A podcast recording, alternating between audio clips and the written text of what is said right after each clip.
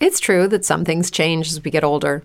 But if you're a woman over 40 and you're dealing with insomnia, brain fog, moodiness, and weight gain, you don't have to accept it as just another part of aging. And with MIDI Health, you can get help and stop pushing through it alone. The experts at MIDI understand that all these symptoms can be connected to the hormonal changes that happen around menopause, and MIDI can help you feel more like yourself again. Many healthcare providers aren't trained to treat or even recognize menopause symptoms. MIDI clinicians are menopause experts. They're dedicated to providing safe, effective, FDA approved solutions for dozens of hormonal symptoms, not just hot flashes. Most importantly, they're covered by insurance. 91% of MIDI patients get relief from symptoms within just two months. You deserve to feel great. Book your virtual visit today at joinmidi.com. That's joinmidi.com. ITL Fantasy Podcast Network presents In a World of Football Podcasts that sounds like this Welcome into our podcast on Suck Talk Radio. and talk like this Wah, wah, wah, wah, wah, wah. Don't draft the running back. Wah, wah. because they're not So much fun. Bogman, let's not overreact here. the In This League Fantasy Football Podcast featuring Bogman. Then he came in and he just went ham. Oh, God. Yummy and panties. Like, those are words like men should not say. and the Welsh. well, Brodels is. Did you just bro another player? You say Brodels instead of Bortles? I totally called him. Are you broing all of these guys? Playing on iTunes, Stitcher, SoundCloud, and TuneIn. Burn it to the ground! coming to your ears. Now, And welcome in to the In This League Fantasy Football Podcast, episode 72. It's the Bruce Smith episode. Remember Bruce Smith? Oh, I'm going to tell you all about him in just a minute. If you don't remember, God willing, you don't remember. Jesus, one of the best. I am the Welsh. You can find me on Twitter at Is It The Welsh. Right there, that's Scott Bogman. You can find him on Twitter at Bogman Sports. But I want to let you know that this episode is brought to you by our great friends, No Halftime.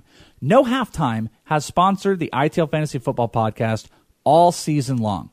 I hope you took a moment out to go check them out because what they're doing is incredibly awesome.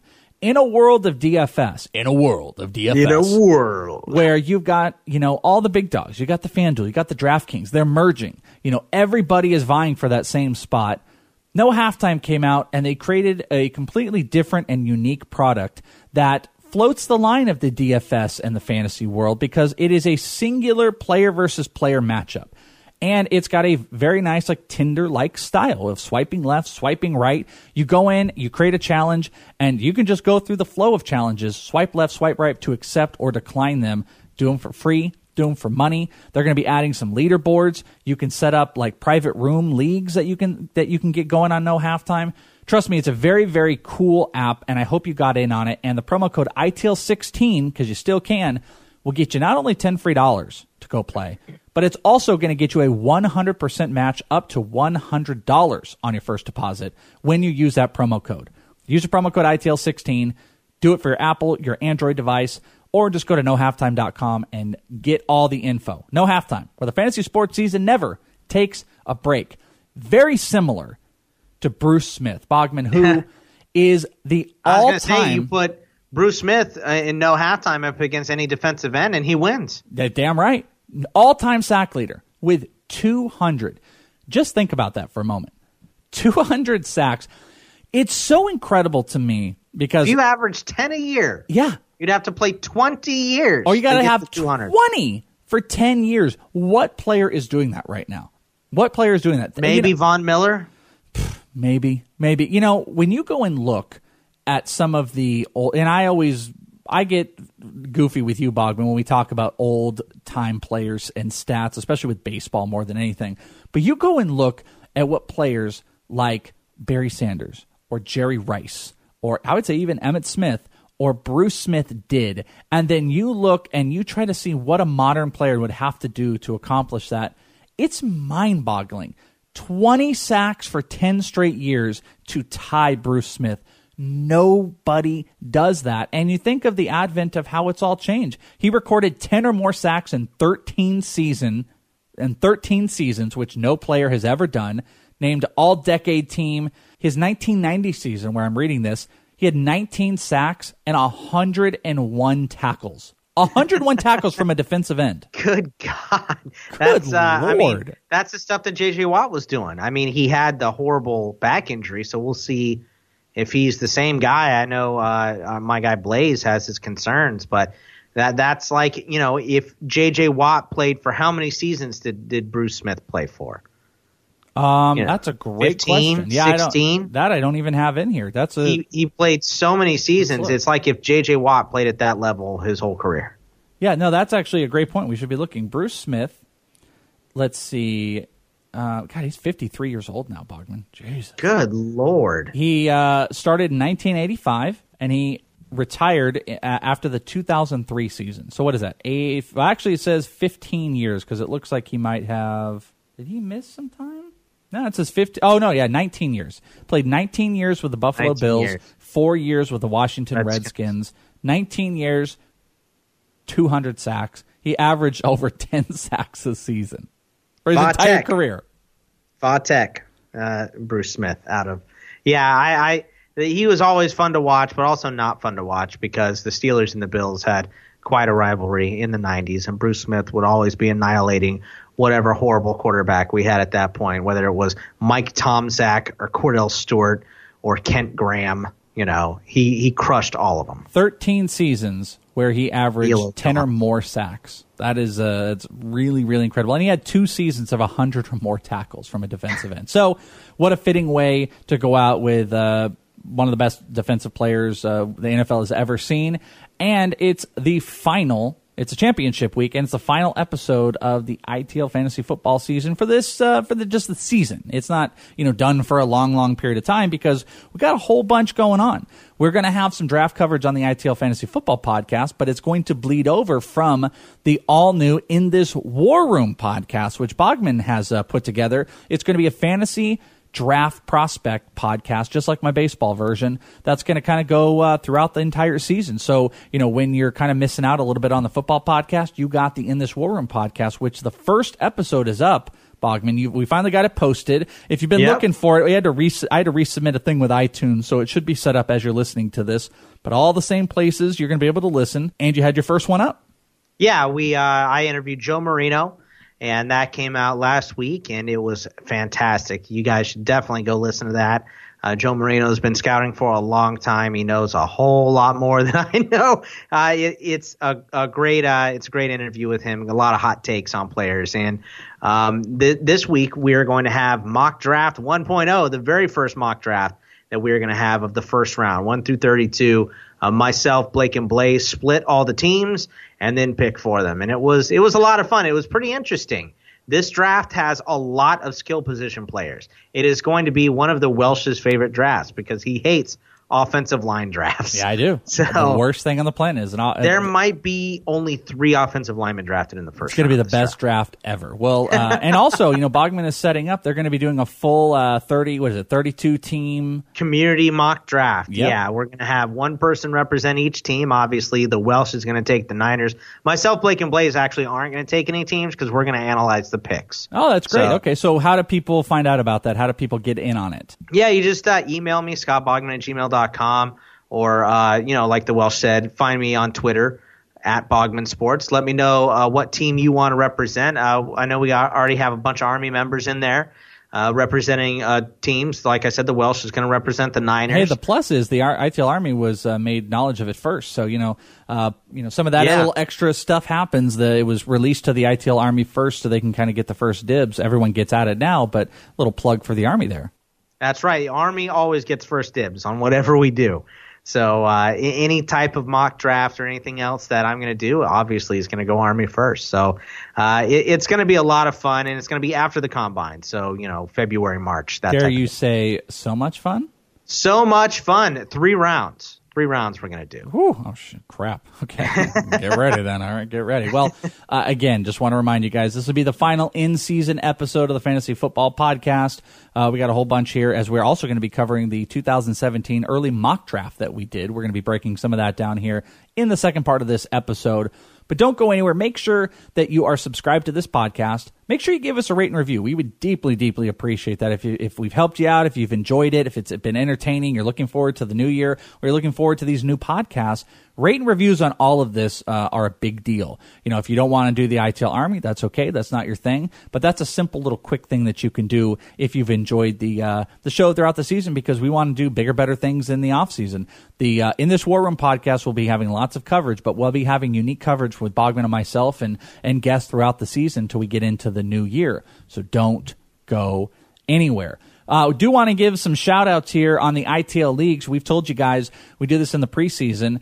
If uh, you wanted to partake in some of the ITL leagues we do, we don't just do some little half ass stuff. We have an entry league, we have a champions league, and we have eight satellite leagues. The, uh, the winners of each satellite league play in the next year's champions league. We have we crown a champion from the satellite leagues who wins a ring and uh, we have got some champions to announce. So I think we announced this last week. Was it Dennis Teedy? Is that Yeah. his name? With 11 2 record, was the regular season champ. He is getting a ring from officialfantasyrings.com for being the overall regular season champ. Damn good job, Dennis. That's very, very impressive. Uh, excellent work. Yeah, 11 and 2. Uh, I think, like I said, I think people score more points than him, but best record, 11 and 2. That's so, all that matters. Record, baby. Excellent. In the entry league. Now that is uh, it's a special league. It's kind of that last chance to play with us. We we did it kind of in big style. There's we had weekly prizes, which I think went over very well. Now it was it was a little bit more of a pricey league than we've done, but I think the Beast league, ring, though. it's Beast a, ring. there's a beast ring involved with it. That's right. And I think it was pretty cool. I think it was well done in how we set it up, and uh, I en- I enjoyed how it went down. But in the finals were two ITL captains who got into it. This is very impressive in the entry league.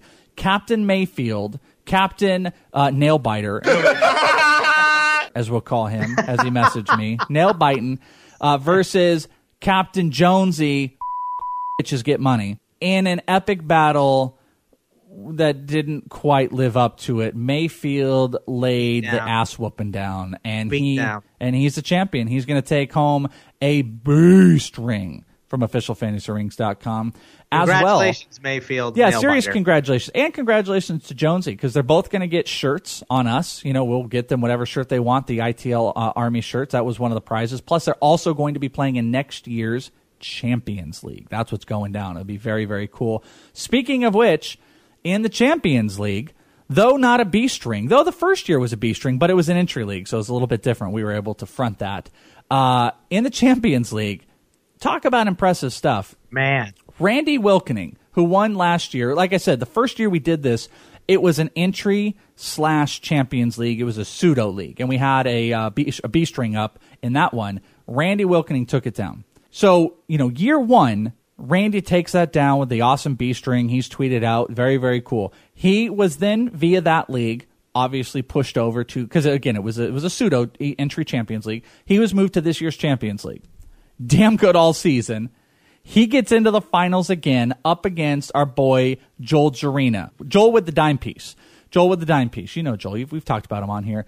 Up in the finals, Bogman, you want to talk about dramatic. Tell me how dramatic this is. Randy Wilkening is set to win back to back ITL championships, but it's he won by less than a point. And if I know this correctly, stat corrections could change anything still. Couldn't Uh, they? we're yeah, we're still they go through till the end of day Wednesday. Oh my god. So as you're listening to this, if it's before or after Wednesday, I don't know, but uh, this could they they change a catch to a run, like they decided to lateral instead of a forward pass for one of the Wilkening's players. and I Joel think wins. and I think this is actually up is from what I garnered from the conversation that was going on on the Facebook group, facebook.com slash groups slash ITL Nation. That's just everybody that wants to go on and talk all different sports. That there is in question a Brandin Cooks catch. if it's changed to a run, then Yeah. it's over. And Joel then it's over and Joel by will win. 0.2 points because Joel Yeah. right now has lost by 0.8 for back-to-back championships for Randy. And so we're watching the end of the game, and uh, the last two players that uh, Joel has are Ware and Kelce. And the Wilkening had a 41 point lead. And I don't know if you guys saw Dontari Poe. Don Fat. Terry Poe the biggest, fattest man in league history. 364 pounds, I believe. It's funny because he's fat. He's the fattest, biggest man to ever throw a, a touchdown pass. They they called it a, a Porky Tebow pass. Um, what he did was he set up in Wildcat and he went to run and then he's pulled up and then threw that jump ball up to the tight end, the backup tight end. That's not Travis Kelce, by the way. And Spencer Ware ran it ran it up to the goal line three times in a row right before that. Had Ware Yeah. caught a pass, Kelce caught the touchdown, Ware got the touchdown, Joel wins. Joel wins. And, and also, he lost another league by less than five points, and he had Spencer Ware. Oh, so all Spencer Ware needed to do was get that touchdown in. So Spencer Ware gets that touchdown, he's the champion twice. So we do say um, Randy Wilkening right now is set to win back to back, and he's from year one. He's got the big B string. This year it wasn't a B string in the Champions League, but it is one of the very awesome rings, and I think it might be one of the new styles that uh, Greg has put together from officialfantasyrings.com. But Randy Wilkening back to back right now championships, which will take him to next year's champion uh, Champions League again. Three straight years. Uh, Randy potentially is going to be playing in it unless the most brutal of brutal stat corrections happens. And trust me, be so terrible. you want to know about it? Uh, make sure you're on the Facebook group. The Facebook Would you group feel- will explode. Would you feel worse for Joel losing like he did two leagues because Ware didn't get in, or the Wilkening losing on a stat correction? What would you feel, I feel worse, worse, for Rand. That's easy. The Wilkening. Yeah, the stat it's, correction. It's, it's simple. sucks. I mean, I, lo- I love Joel. Uh, it has nothing to do with that. It's just like your guys Yeah. didn't perform. That sucks ass. I would be as pissed as anybody. One of you is getting your hole smashed. Oh, But to have the championship and get stat corrected and lose by point two, corrections. I, I, I would, won one. I'd never play fantasy football again. I won one on stat corrections because Yahoo back in the day, this is like 10 years ago now, but Yahoo back in the day didn't do the bonuses until the next day for whatever reason. No. And I thought I had lost. And then they, they did all the bonuses for my players, and I won. I actually won by a lot. I won by like 15 points. But it was very strange. Very, very strange. Ah, that's crazy. That was when they used to charge you for stat tracker and all that stuff. Yeah, when they did all the things. But uh, some some some pretty big stuff going down. ITL Army members facing in the entry league, Champions League was bonkers. Had a regular season champ. Just love it. Love uh, all the participation in the ITL leagues. Hopefully everybody had a good time. Hope to do it big again next year. Make sure you're part of the ITL Army if you want first access. You want to know what we're going to do, and uh, you can even throw some suggestions our way. Not sure if we're going to do an entry league next year again. We're thinking about it. I think we might. I think we will. Uh, we had a lot of fun with that, and we were able to get together a B string for that, which was uh, which is super super fun. And I like the format of how we did it. So Yeah. uh, again, Captain Mayfield, Randy Wilkening, we salute you. Big, big uh, heads up to uh, Joel and uh, Jonesy, FBGM. Uh, we, we we rock you guys, and I think all those guys uh, did a great job this season. Uh, n- neither of us were there, so you guys did a great, great job. All right, well, without further ado, let's get right into this. We're going to get you through the lead, talk a little bit about Week 17, and then we'll get to this 2017 early mock draft with some interesting stuff. So here we go. Somebody drop you on your fing head? On my head? Well, yeah, what are they going to drop you on somebody else's head? How can they drop me onto my own head? No, not onto your. Uh, what? Damn it, are you fing with me? unleash the fury! Bogman in the lead. Uh, I want to start off with who doing the in week 17 harder? who could have done it any harder? These are some of the players that uh, that that that spread it so wide that you're walking wrong for the next couple days, Bogman. How about Latavius Murray owners with DeAndre Washington goating out two touchdowns Vulture. and, Vulture. And you know, as you would say, the hate's gone far enough. Boy, did the hate kind of turn itself back around for the playoffs, and uh, it was all pretty much uh, DeAndre Washington in the playoffs. Yeah, it was, uh, well, just in the championship. Well, even It- last week he got that touchdown away from. Yeah, he vultured, sure. I, I just, it sucks. DeAndre Washington w- was most likely on everyone's wire. It's highly doubtful that DeAndre Washington won you a championship because so many people dropped him, right? I mean, I guess maybe somebody had an injury last week or they didn't trust whoever going into this game, and so they picked up DeAndre Washington. Someone out there won because of him. But most likely, you're way more likely to have lost because Latavius got vultured and uh, screwed you out of 12 points. 12 Sucks. rushing attempts, 99 yards, and two touchdowns. Just unlubricated all over your fantasy team. Brutal. Which, speaking of which, how about Rob Kelley owners and the Chris Thompson era taking its way through for championship week for two damn touchdowns? Do you think anybody had? I mean, Chris Thompson rushing wise, only three catch, three uh, attempts for 20 yards and a touchdown, but he also had a receiving touchdown. I mean, Rob Kelley owners needed that worse than anything because they love the matchup. They love the matchup against Chicago. Didn't happen. Do you think anybody had Chris Thompson in their lineup and they just they're just walking around just you know just get money just just rocking it?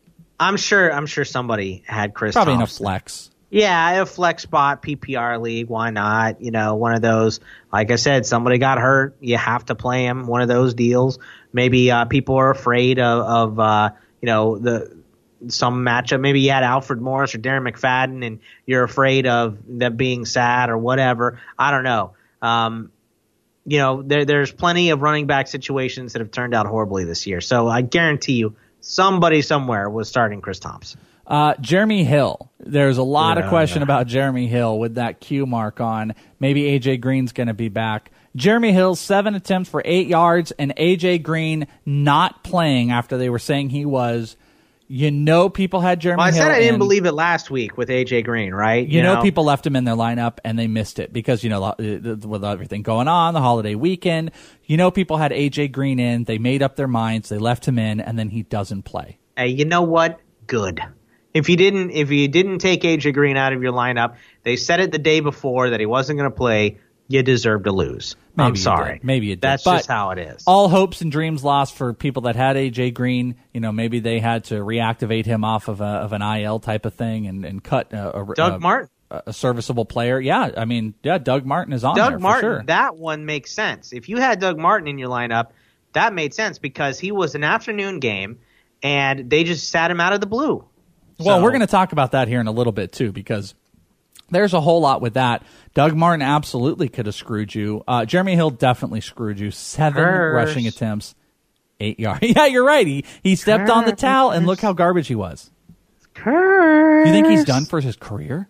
I don't know if he's done for his He career, but the he's. I bet you he's not going to play against the Ravens because there's nothing to play for. So Would you use that either curse one to your advantage? teams. Would you like go to a store with people you don't like and just put a terrible towel on the floor so they step on it and you're like, you're Nah, cursed. they have to you're do it. cursed.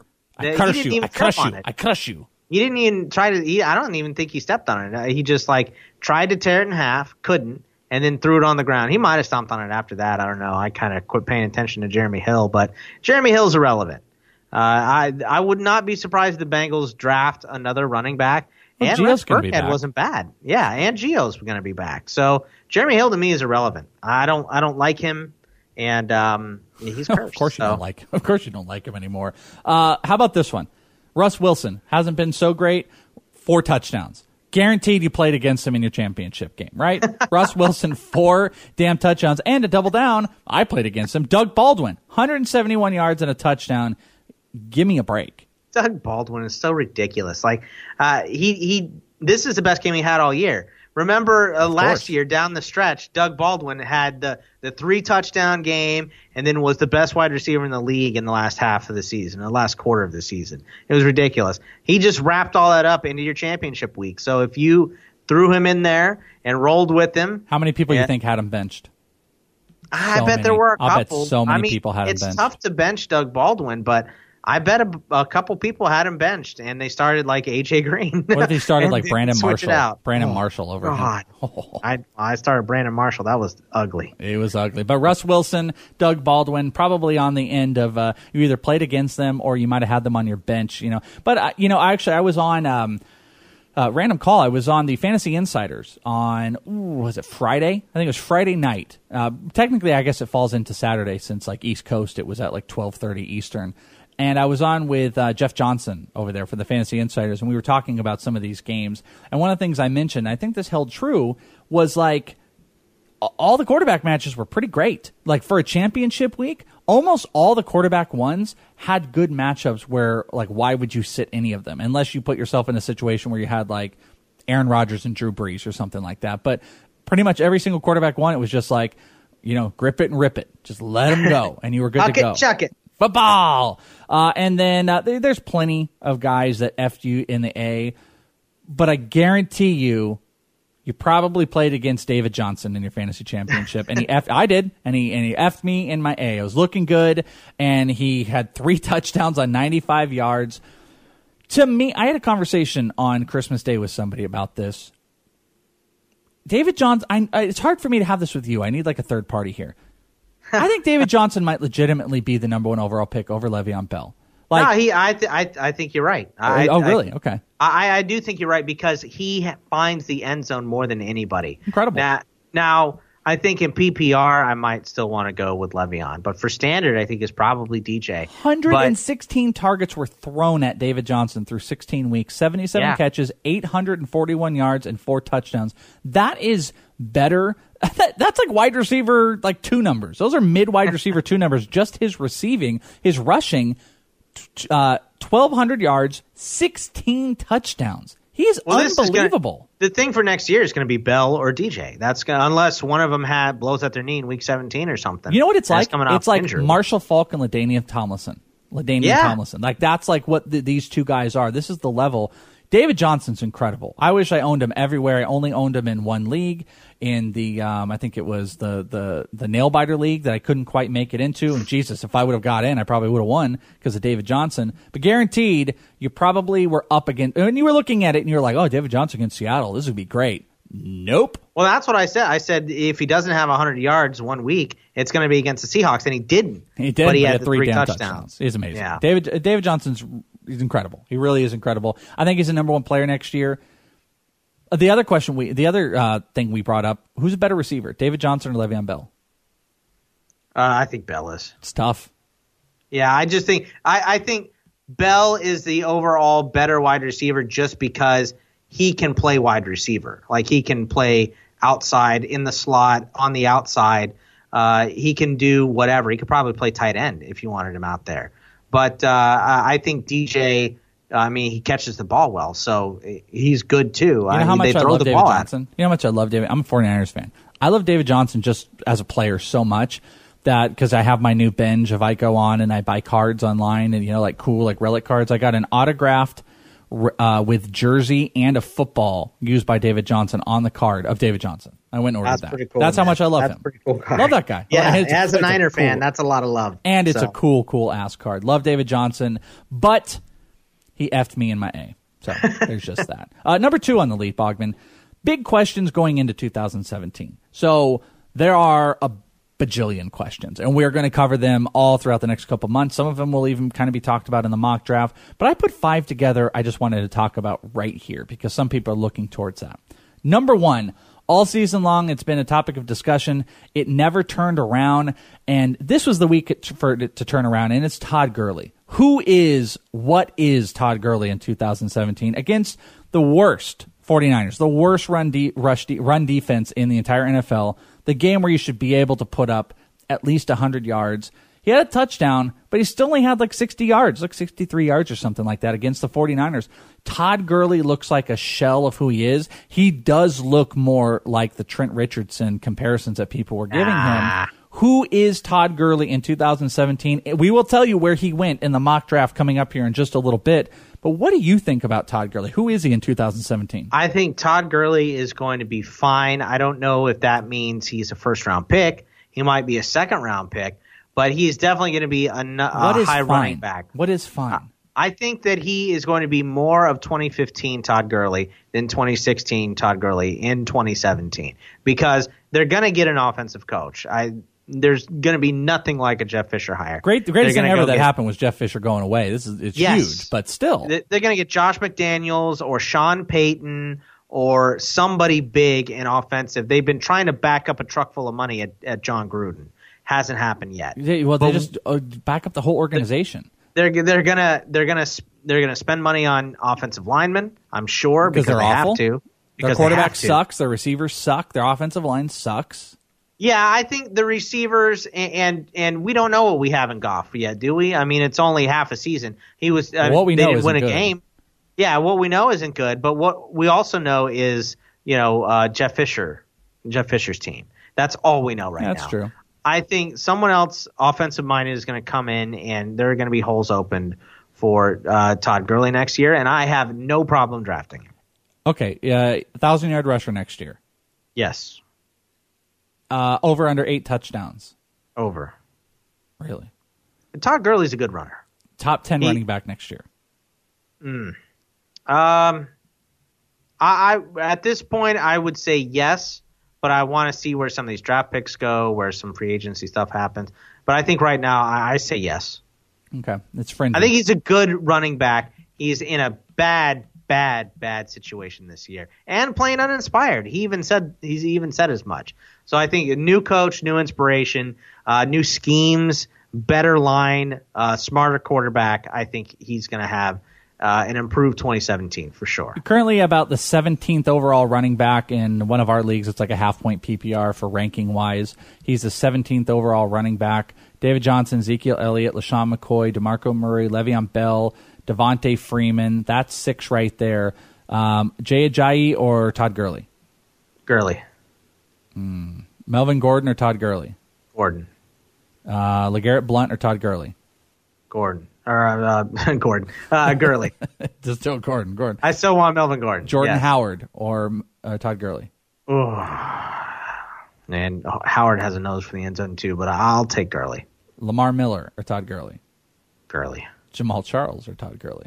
Gurley. Okay, so you yeah, you have him as a top 10. I'm not sure if he is going to be better. I really like Jordan Howard. I don't know if he's going to be better than him. LeGarrette Blount, pretty incredible on that team, 17 touchdowns, 1100 yards. Yeah, but you wouldn't be shocked if they went and drafted Christian McCaffrey, Nope, would you? I wouldn't. That would mess all. everything I- up. That's Right. probably going to happen, actually, as you say that. Uh, yeah, I, I, I still think he's there, but it's uh, it's questionable. He's a player that you, you maybe want to buy in on. Number two, what comes of Doug Martin? Because this is what we were talking about before. It's gone. He's trash. Throw Okay, because Koetter said uh, he because they they um he was a uh, a no play not due to injury. They just yeah, DMP, coach's DMP. decision. Yeah, there you go. DMP coach's decision. And Koetter came out after and said, uh, "We got four backs. We can't give them all touches." And uh, they just straight up benched him. So, is he on a new team and can he He's got to be traded. He's got to be traded. They just didn't they just give him a bunch of money? I Thought mean, they just gave him a bunch of money.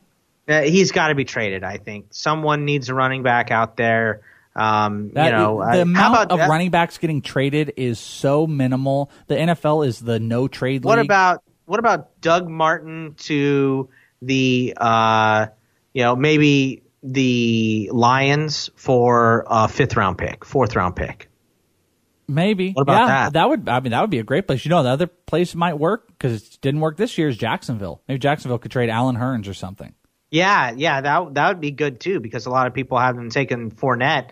Uh, some insiders say that that's not going to happen, but who knows? I mean, we didn't think that Zeke would go to the Cowboys so early. So What if um, Martin stays? What if he's a Buccaneer? I- want Doug Martin to the Eagles? Oh. I mean, he makes sense. He, him and Sproles or him and uh, Smallwood just going back and forth. I don't know. I might finally be off Dougie Doug. I'm not sure if I'm there anymore Yeah, because I think you kind of have to be, especially if he stays. unless he went to a workhorse, but unless you know Miami, like get rid of Ajayi into Miami. Like I need him to be a workhorse, and Tampa doesn't want him to be a workhorse, and it's a bad sign for the. I, I'd like to get more information about the DMP. Like it can't be just like Koetter's like, nah, he's not going to play. Like like Doug must have threw a fit or something. Muscle hamster must have got all muscly and hamstery. He, you you got to think that he did something. Yeah, something happened big where he probably was going to go to a new team next year. Don't know where that is, but you know, I actually don't even remember. We're gonna have to go back and look and see where he got drafted in this mock draft. I don't think. I think he's Doug Martin of two years ago again, where he's going to be a value. I don't know if you can take him before the fourth round. Nah, nah, I don't think he can at all. All right, uh, number three. Does Larry come back? Larry Fitzgerald saying he wants to take a month off, possibly retire. Um, if he doesn't, it's got a lot of fantasy implications. J.J. Nelson has been a top 30 fantasy wide receiver for the last couple weeks. Does he vault into a number one um, for the Cardinals and maybe a fantasy wide receiver number two? What about John Brown? What do you think? Does Larry come back? What does it mean for J.J. Nelson, John Brown? I think that if Larry, I think Larry does come back. First off, I think if Palmer comes back, Larry comes back. I think that's that's how that's going to happen, and I think they both come back. But let's let's just say for for fun, he doesn't come back. He retires. If Carson Palmer's still there, I think Nelson and Smokey both have decent value. I think they're both wide receiver two uh, upside. I think JJ's a wide I would receiver too. John Brown, would he burned me. draft them. I, well, I understand he he he burned you, but he was hurt and then he was playing hurt. So he just had this is kind of a lost season for John Brown. I feel like he can bounce back next year. What if Larry does come back? What does that mean for JJ Nelson? I think JJ Nelson is still a serviceable wide receiver three, fantasy wide receiver three next Yes. year, even if Larry's back. I think that he has wide receiver two upside, but you have to draft him at wide receiver three. I agree. because he can't be your two. And here, and here's a little tip for next year. There's a whole lot of wide receiver two, fantasy wide receiver two upside players that are going to be sitting out there that we we experienced this year from the Cam Meredith, Robbie Anderson group uh, to a whole bunch more. Speaking of And which, some we didn't, like Josh Doctson. We didn't even see him once this year. So like one Treadwell, Lay, Lay Welsh, uh, Laybog Treadwelsh. I don't know about him because of his quarterback and the way they run that offense. Sure. But yeah, I mean, we didn't see much of him either. He could vault in. Adam Thielen came out of nowhere. There's all kinds of. Uh, number four is Cam Newton a top ten fantasy quarterback in 2017? I'm gonna say yeah. I think they add more. Uh, once again, they got to spend money on the offensive line, upgrade somehow, draft something, uh, and and you know. They, they probably add another running back, and I think adding another running back will help that team a lot because John Stewart is good, but he's getting up there in age, and Whittaker hasn't worked out. Uh, I mean, Whittaker's fine for what he does, but They, they Cameron a Payne back. Really hasn't worked They out. need like and Del- they tons need of backs. They need some milk. They need like Dalvin Cook. Okay, let me do this real quick. Um, quarterback ones, uh, Mm-hmm. top ten. Tell me if you disagree. Rodgers, good, Brees, good, Matt Ryan, good, Andrew Luck, good, Kirk Cousins, good. Derek Carr, Yes, Russell Wilson, yes, Der- Dak Prescott. no, Not a top ten. no, Uh, ben Roethlisberger, yeah, Tom Brady. yeah. That's nine quarterbacks. Nine quarterbacks. Now you have the And Cam Newton. and Cam Newton is your ten, unless you have Cam over Jameis Winston, Uh, yeah, I think I would. over Tyrod Taylor, Yeah, over Blake Bortles, yeah. My only question Mariota. is Jameis. Yes, Uh, Matthew yes. Stafford. Uh, well, Stafford is tough, but I think I'm more, I'm probably more likely to take somebody else out. I said yes to, to be honest with you. Well, okay, because what in- I'm saying is of the nine that we we agreed on. Well, I uh, think what we just figured out is that quarterback is super deep for next. super deep next year. Super deep. Tyrod Taylor and Blake Bortles scored way more than Cam Newton. I think Dak Prescott is a top 10 quarterback next year for sure. When we went through the math, Dak was my number eight. And then um, I think he was number, he might have been my number nine. Yeah. So, so I have Rodgers, Brees, Ryan, Luck, Cousins, Carr, Russell, Prescott. Then I've got Ben at nine and Brady at 10. Not in that exact order. I don't have Cam in my top 10. Yeah, I think Cam will still be a top 10. It just depends on what they do. Like, if Greg Olsen retires and Ted Ginn retires, then I might change my mind because Ted Ginn stretches the field and the rest, they have those giant bastards, Devin Funchess and Kelvin Benjamin.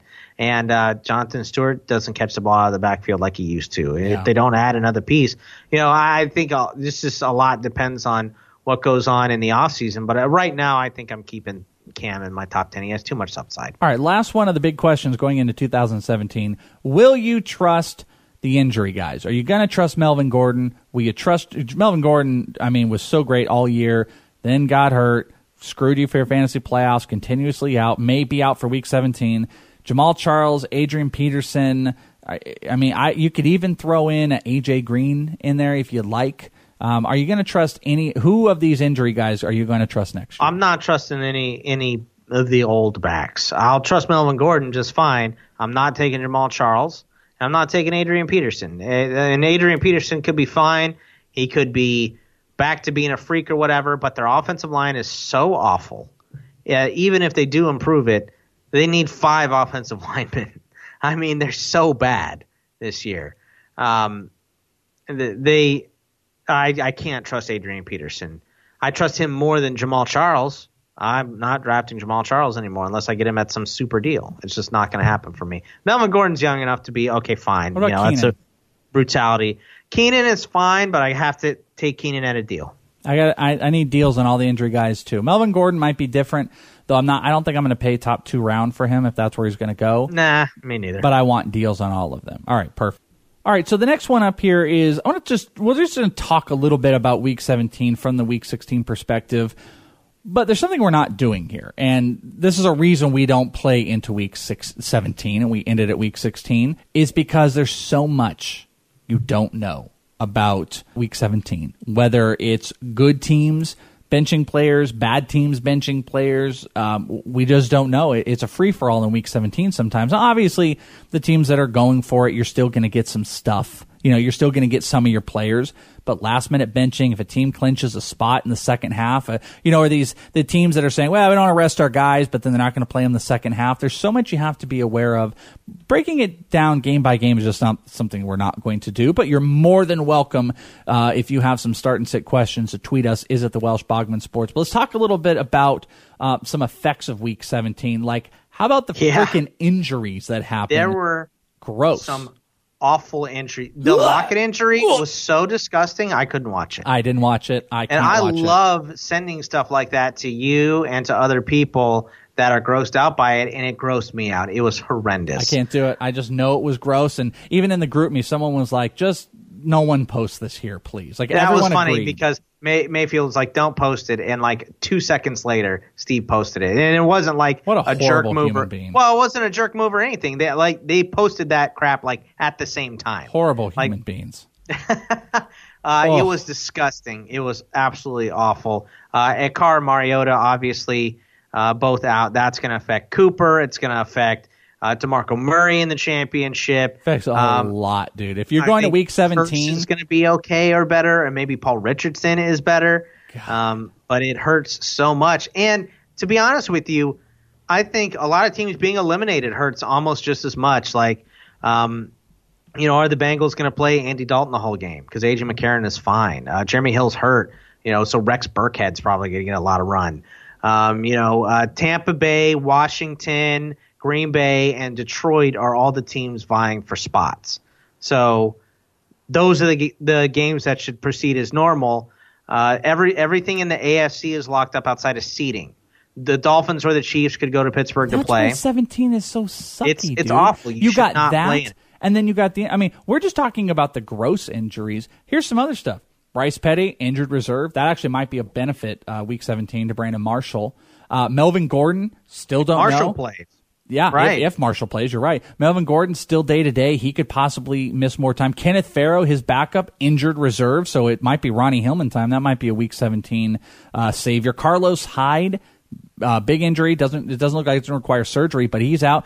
Uh, Mar- uh, Rob Kelley, day to day. This might be Chris Thompson. This might be a I'm just gonna huge pick Chris a Thompson week. game. Let me just pick a random game for you, okay? Yeah. Jacksonville versus Indianapolis.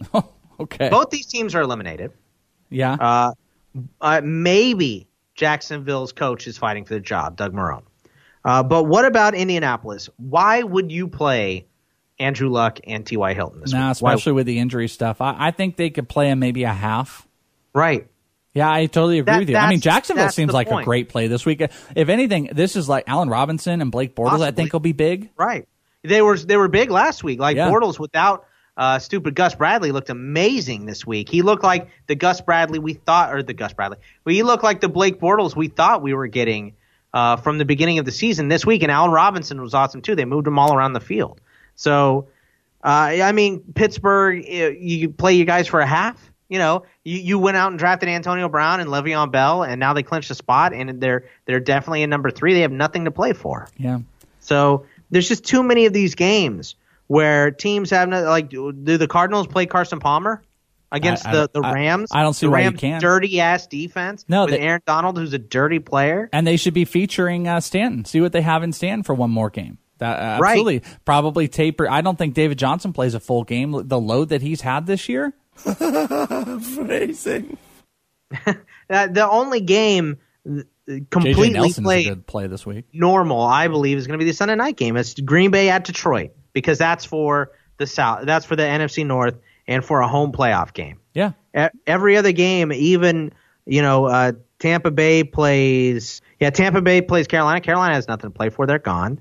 Uh, Washington is in there playing against the Giants. The Giants have nothing to play for. So I, I just you don't play week 17. Just another thing. You do, or actually the Giants clinched. I don't know why I'm saying they're eliminated. Uh, they clinched a playoff spot. So uh, you know what are you playing for at yeah, this point? it may I work mean, out for some people, and and it's fine. And the people that like 17, I just don't like it because I mean, I mean, just everything, everything that's happened. Carr, Mariota, Lockett's, the injuries, the non-playings. I mean, there, there's nothing worse than having your players bench. It's like basketball coming to football. Like, ah, it's second quarter, we'll just bench this player. It's like playing preseason again, and it won't happen to everybody, like you said. But it's uh, plenty of people are going to be affected by it, and uh, I, I think I would say Le'Veon Bell would be affected by it. I'd say Antonio Brown or Roethlisberger, a, a lot of players. So so many. the the the be all end all here is if you've got start and sit questions, you're welcome. We're still uh, invested and involved in it. To uh, tweet us at is it the Welsh at Bogman Sports. Not doing the game breakdown because. Uh, literally every single day things are going to change. This coach is Yeah. going to we're going to play our studs. This we're going to sit. Injury reports, Melvin Gordon's. There's so much on the line. Uh, I don't personally want it to be Week 17, but we are still here for you. And last up on the lead is the good, the bad, the ugly. Are you having so much fun, punk? Well, are ya? It's time for the good, the bad, and the ugly. Bogman the good. There was there was definitely a lot of good. David Johnson was good for a lot of people. Um, this could almost be, you know, who effed someone in the A so hard. I would guess, and from the good standpoint, Adam freaking Thielen, two hundred and two yards on twelve catches, two touchdowns, and I guarantee you, two things happened. One, he was on your bench, and you're so pissed. Or two, you played against him. Guarantee it. There's no way you started him in one. Nope, nobody started him. no one on the planet started him that listens to this show because the people that started Adam Thielen are the evil people that you played against, and you they effed you in the A. Yeah, I mean, I can see it for sure. Adam Thielen. Uh, After putting you know, up a donut last week, by the way, I played against him Yeah. last week in a league donut, and then he comes, he breaks off 200 yards and 12 and 12 catches for two touchdowns. Yeah, it's brutal. That is a brutal, brutal ass game. Uh, if you played against him, hopefully you didn't leave him on your bench though. Hopefully you started him, but he had a horrible game the week before. I don't so know why you could've. like you said, yeah. Yeah. Uh, on the bad, Matt Barkley. Matt Barkley straight up putting up a, uh, a Ryan Fitzpatrick type of day. Had a couple touchdowns. Good for him, but five picks. You know what I think this game did? It guaranteed that a quarterback goes to Chicago early in the draft. You think that's a guarantee? By the way, this is incredible. Um, over the last two games, Matt Barkley has thrown four touchdowns and eight picks. Ooh. Ten picks over the last five. That games. sounds like when you start playing Madden on uh, on all Madden. Totally. That's like what it starts. And then it- you hit reset, reset. The- They really need to just accidentally quit the game. Are you sure? Yes, quit. Oh, whoops! This Uh, isn't real life, but Matt Barkley, real life, threw through three picks. I mean, 500 or 323 yards, two touchdowns. It's nice, but five picks. And I think you're right. I think, um, I think you kind of, I think, I think you're right. In, in the, the Chicago Bears need to bring in a quarterback. Jay Cutler's never been the answer. Matt Barkley's not the answer. They need a, who, who would they bring in? Who's, who do they viably, could they draft at their spot? DeShone Kizer, uh, Deshaun Watson, one of the Deshaun's. Okay. Um, Deshaun. or if, if Trubisky fell, they could take Trubisky, but I feel like Trubisky's going to go with the top two picks, so probably not. They could trade up. I mean, that's what the Redskins and That would be a and the uh, and, and the Rams did last year. So uh, you know, possibility to trade up if there's one guy that they like in particular. So Okay. we'll see. The ugly, Thomas Rawls effed you in your A for the second straight week. I mean, he got hurt, whatever, but he effed you in your A for two straight weeks. The previous week against the uh, Rams, 21 carries for 34 yards. This week against the Cardinals, how about eight carries for eight yards? Next year, the Welsh. Are you drafting Jeremy Hill or Thomas Rawls first? Oh. I don't know. I originally, it's funny you say this. I originally, in my going into you know 2017 questions, I, w- I was thinking about, and there's just too many questions we could be going through, and maybe this will be a, an off-season episode where we'll cover some of these pretty shortly here. So make sure that you're subscribed. Was is Thomas Rawls even the feature back next year? Do they bring in somebody? Is CJ Procise the guy? I, I don't know, man. I guess if I had to pick, I'd probably take Thomas Rawls But Yeah, I would be I would just rather not take either one ever. Looking looking at the mock, it's interesting where they went. Okay, So- yeah, yeah. We'll, we'll be going through that here in just a minute. But uh, Thomas Rawls definitely effed in the A for two straight weeks. Um, pretty gross. Pretty gross. Hey, remember, I just want to remind everybody in the preseason, in the dra- draft analysis episode that we did, ESPN had him 20 overall. they did too. 20 overall. And we, and we called that out too. We did not like that. But uh, let's get into it. Like Bogman said, we have got a 2017 early mock draft. Here we go. You just got F in the A. all your dreams. Yes, pops down the f***ing drain. And it's gone. So we conducted this. Uh, this is a slow draft, mock draft. We ended up making it 14 man. Uh, we were going to do 12, so it's a little bit bigger, but I, I think it still holds well. You know, you're going to get to see where guys go, and if you draft in those bigger 16 man leagues or higher, this is going to be beneficial. All ITL Army members joined us on this, and we did it through Couch Managers, and it ended about a week ago. So, you know, any of the new, new stuff wasn't taking place, and it took place over a week. So, this is about two weeks old for you to have some knowledge about it. So, what we're going to do here is we're going to, I'm going to post all of this, this mock draft, on the article page of this episode. So, if you want to go and take a look at it, you can do that. But we're going to kind of really talk about the first six rounds and just a couple brief mentions of some picks that happened after there. But let's go through the first round. I am going to read off the first couple picks and let's talk about them. As the first three picks in the draft were all running backs. Le'Veon Bell goes number one overall to you, Bogman. You had the first overall pick. David Johnson goes two, and Ezekiel Elliott goes three. Now, we just talked about David Johnson being the number one overall guy. Obviously, that three touchdown game hadn't happened. Would you change anything from that? Uh, I, I think this is going to be what the first top end of the first round is going to be this year. I think it's going to be these three players: Bell, Johnson, Elliott, and um, that's going to be everyone's argument. And I don't think there's a wrong answer unless there is a brutal injury to Bell or Elliott in the playoffs.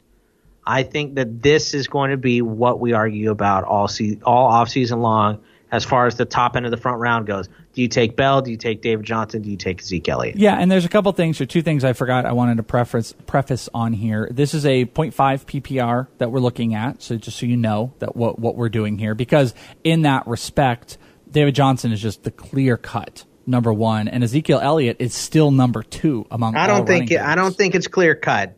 No, I'm I saying think- oh, points wise. Oh, by points. Okay, okay, He is, my bad, He my is bad. Almost a hundred more points than Ezekiel Elliott with 400 points. I'm looking at, Jesus. and Ezekiel Elliott at 300. Le'Veon Bell comes in as the fifth overall running back here. The second point for this mock draft, completely forgot to mention this.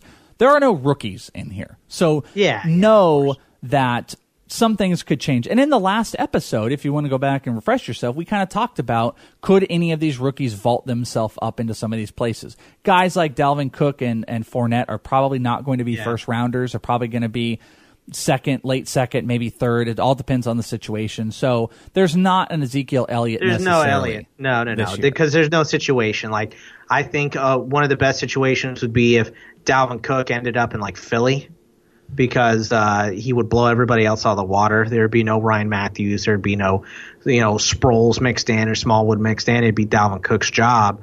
But uh, there's not too many of those uh, cushy scenarios. Love Dalvin Cook so much. That's just my guy this year. So uh, those were the first three picks. Uh, I think it was uh, Sorio with the second pick. Joe had Ezekiel Elliott. You took Le'Veon Bell. I think that's pretty stand. I, even in a standard league, Yeah, same. yeah, I, I still three. hold. You know what my tough part is? David Johnson's my number one. I've decided on that. David Johnson's my number one overall. Standard, I might lean Ezekiel Elliott, but PPR, I'm still going Le'Veon Bell because he is special. But do you agree that there's no wrong answer? Like no. if someone were to take Ezekiel Elliott number one, you'd be like, all right, that's not what I'd do, but it's not insanity. No, you're right about that because okay, because here, here's the funny thing to that. Remember last okay, so uh, the preseason we kind of told you with the receivers, the top three were no necessarily wrong answer: Antonio Brown, Yes. Julio Jones, Odell Beckham Jr. Though we liked Antonio Brown number one, there wasn't like a wrong answer. Those were the next four picks. Antonio Brown went uh, one four to Mark. I took Julio Jones at five, which I thought I was just like at that point I'm getting Julio Jones at five. Yeah, it's and a half deal. point PPR. It's a steal.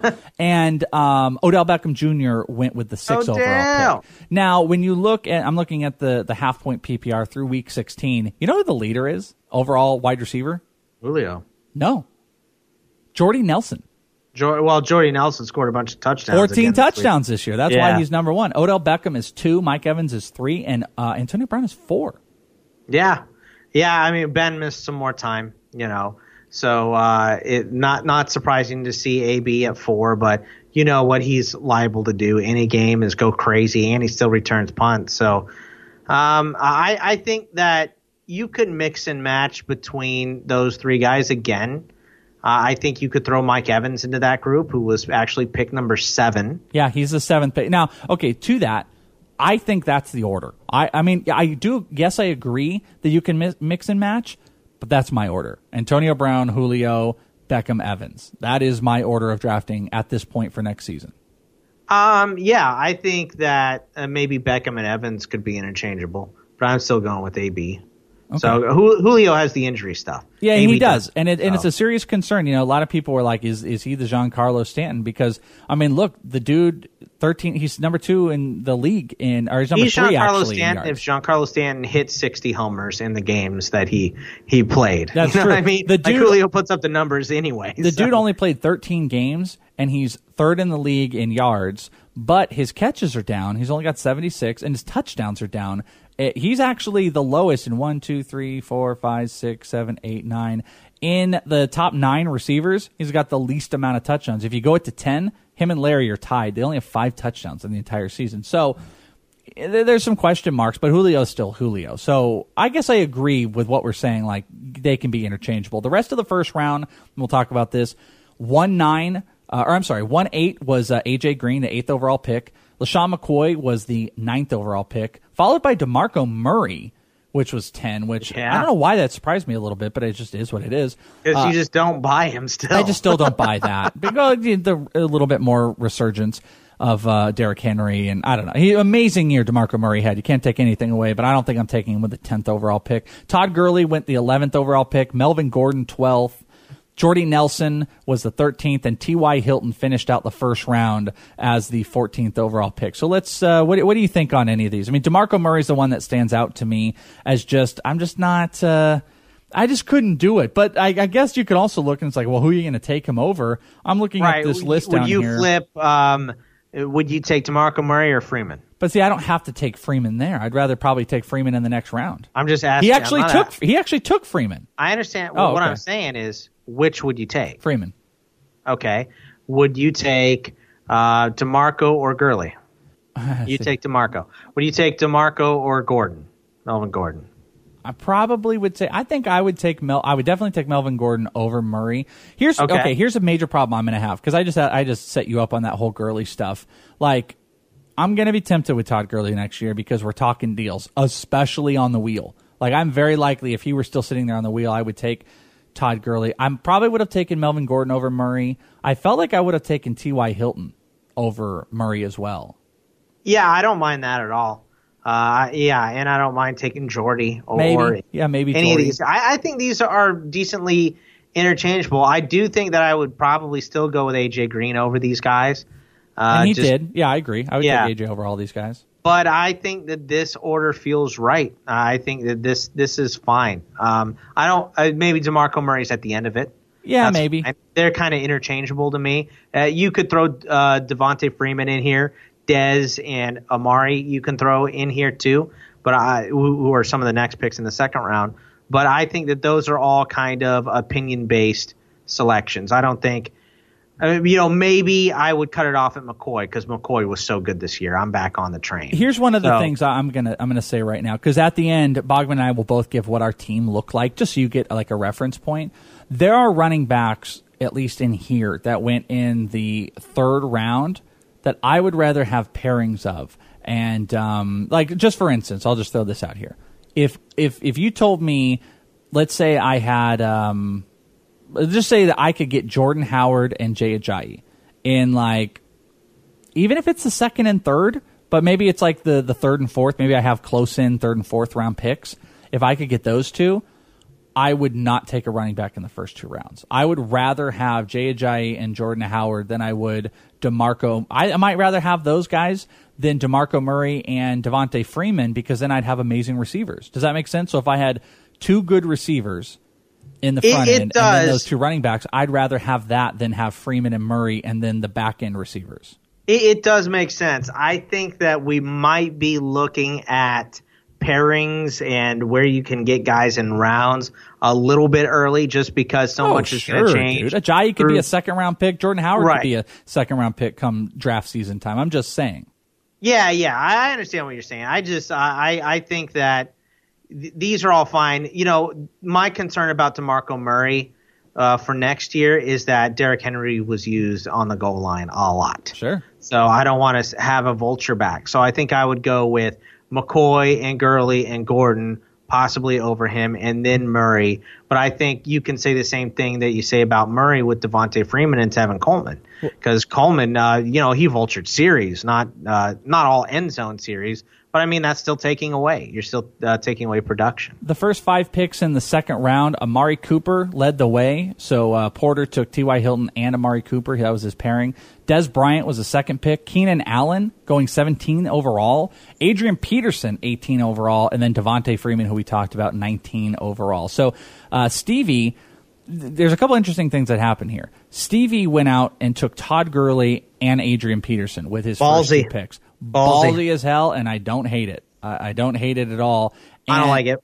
You don't like it? It's too much risk. Uh, I mean, not, it's not only, so not only is- risky. not only is it risky, all right, for, for the players personally, the position is also risky at running back. Look what happened to Peterson this year, and he's a physical freak. And Gurley eh, didn't even have a horrible injury, and he was not productive. So you're taking a not productive back and an injured back with your first two picks is just too risky for me. Well, okay, yeah, and and I don't like it. yeah, That's all. I, I don't know if I I don't mind the Todd Gurley. It's the Adrian Peterson. I'm not sure I would have done that pairing with like the guy that we'll talk about that I end up getting in this round.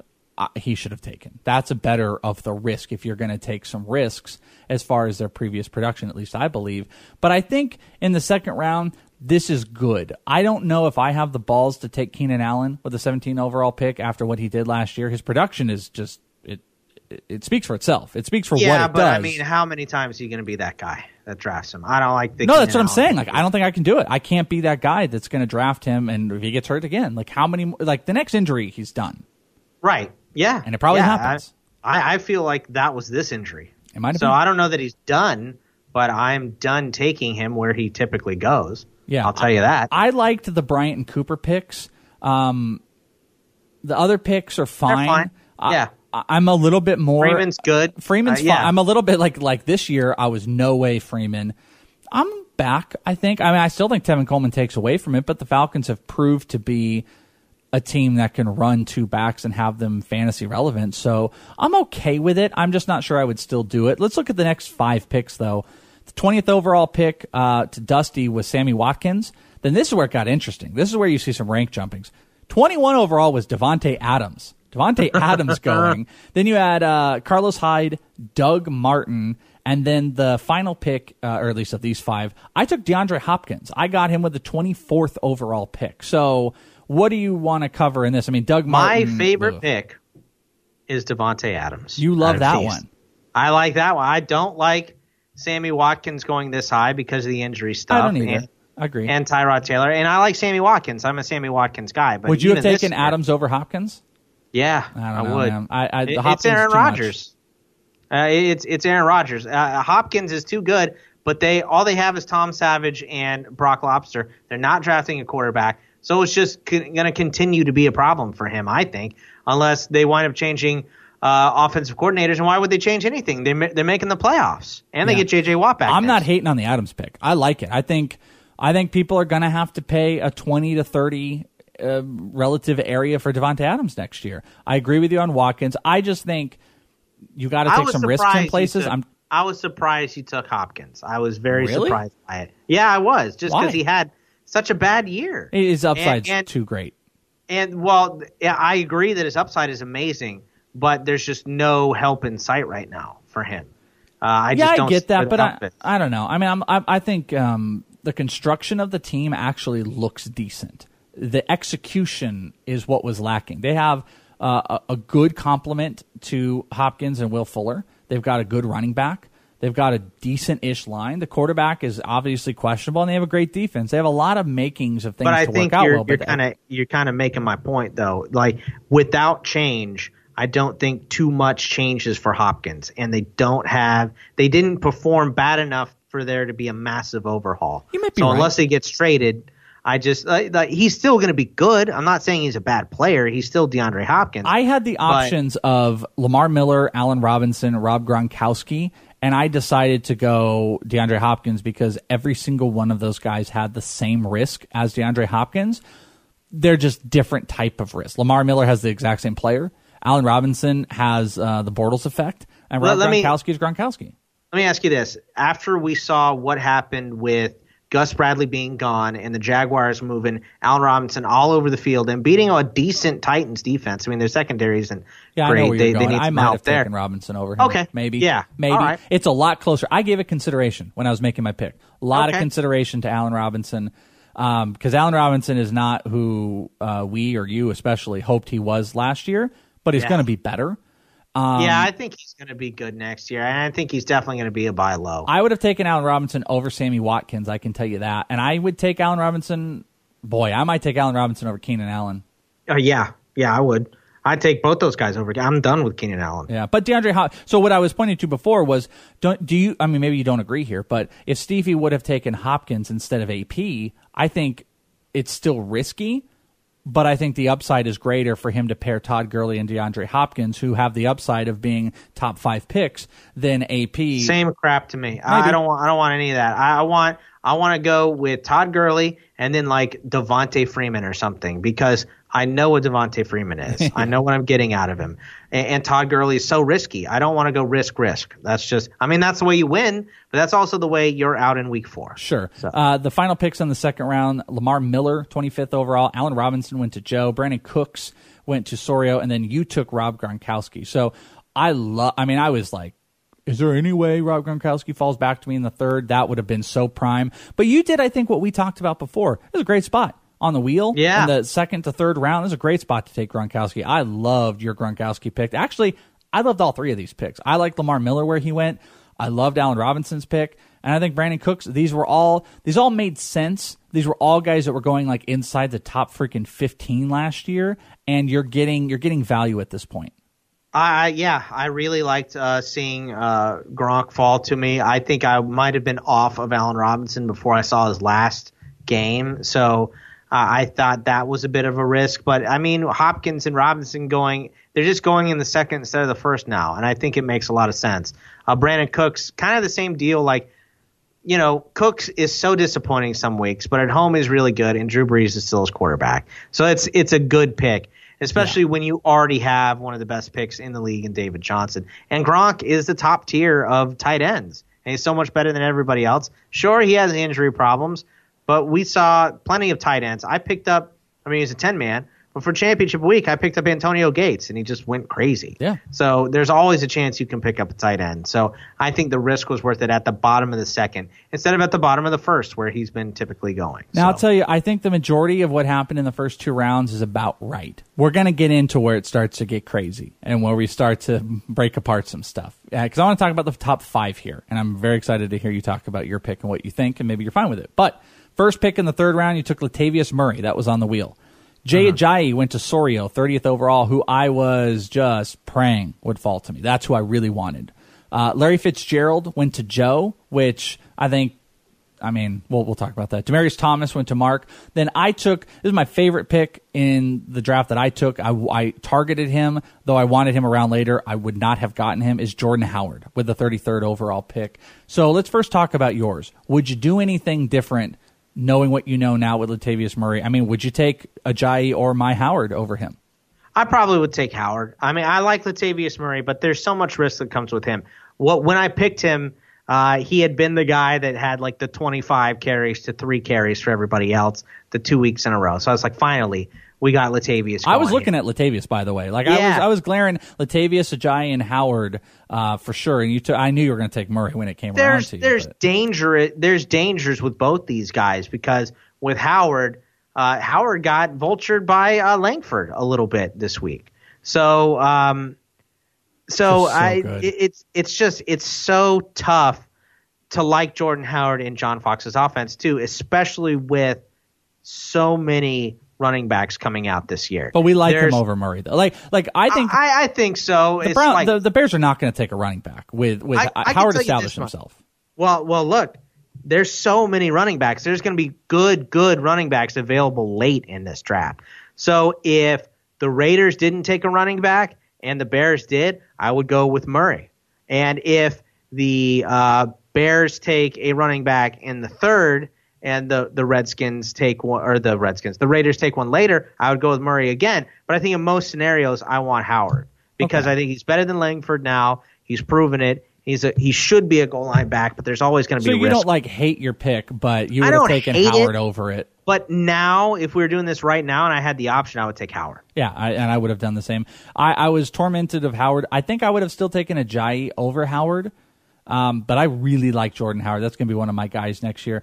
Don't like the Larry Fitzgerald pick, uh, especially in hindsight.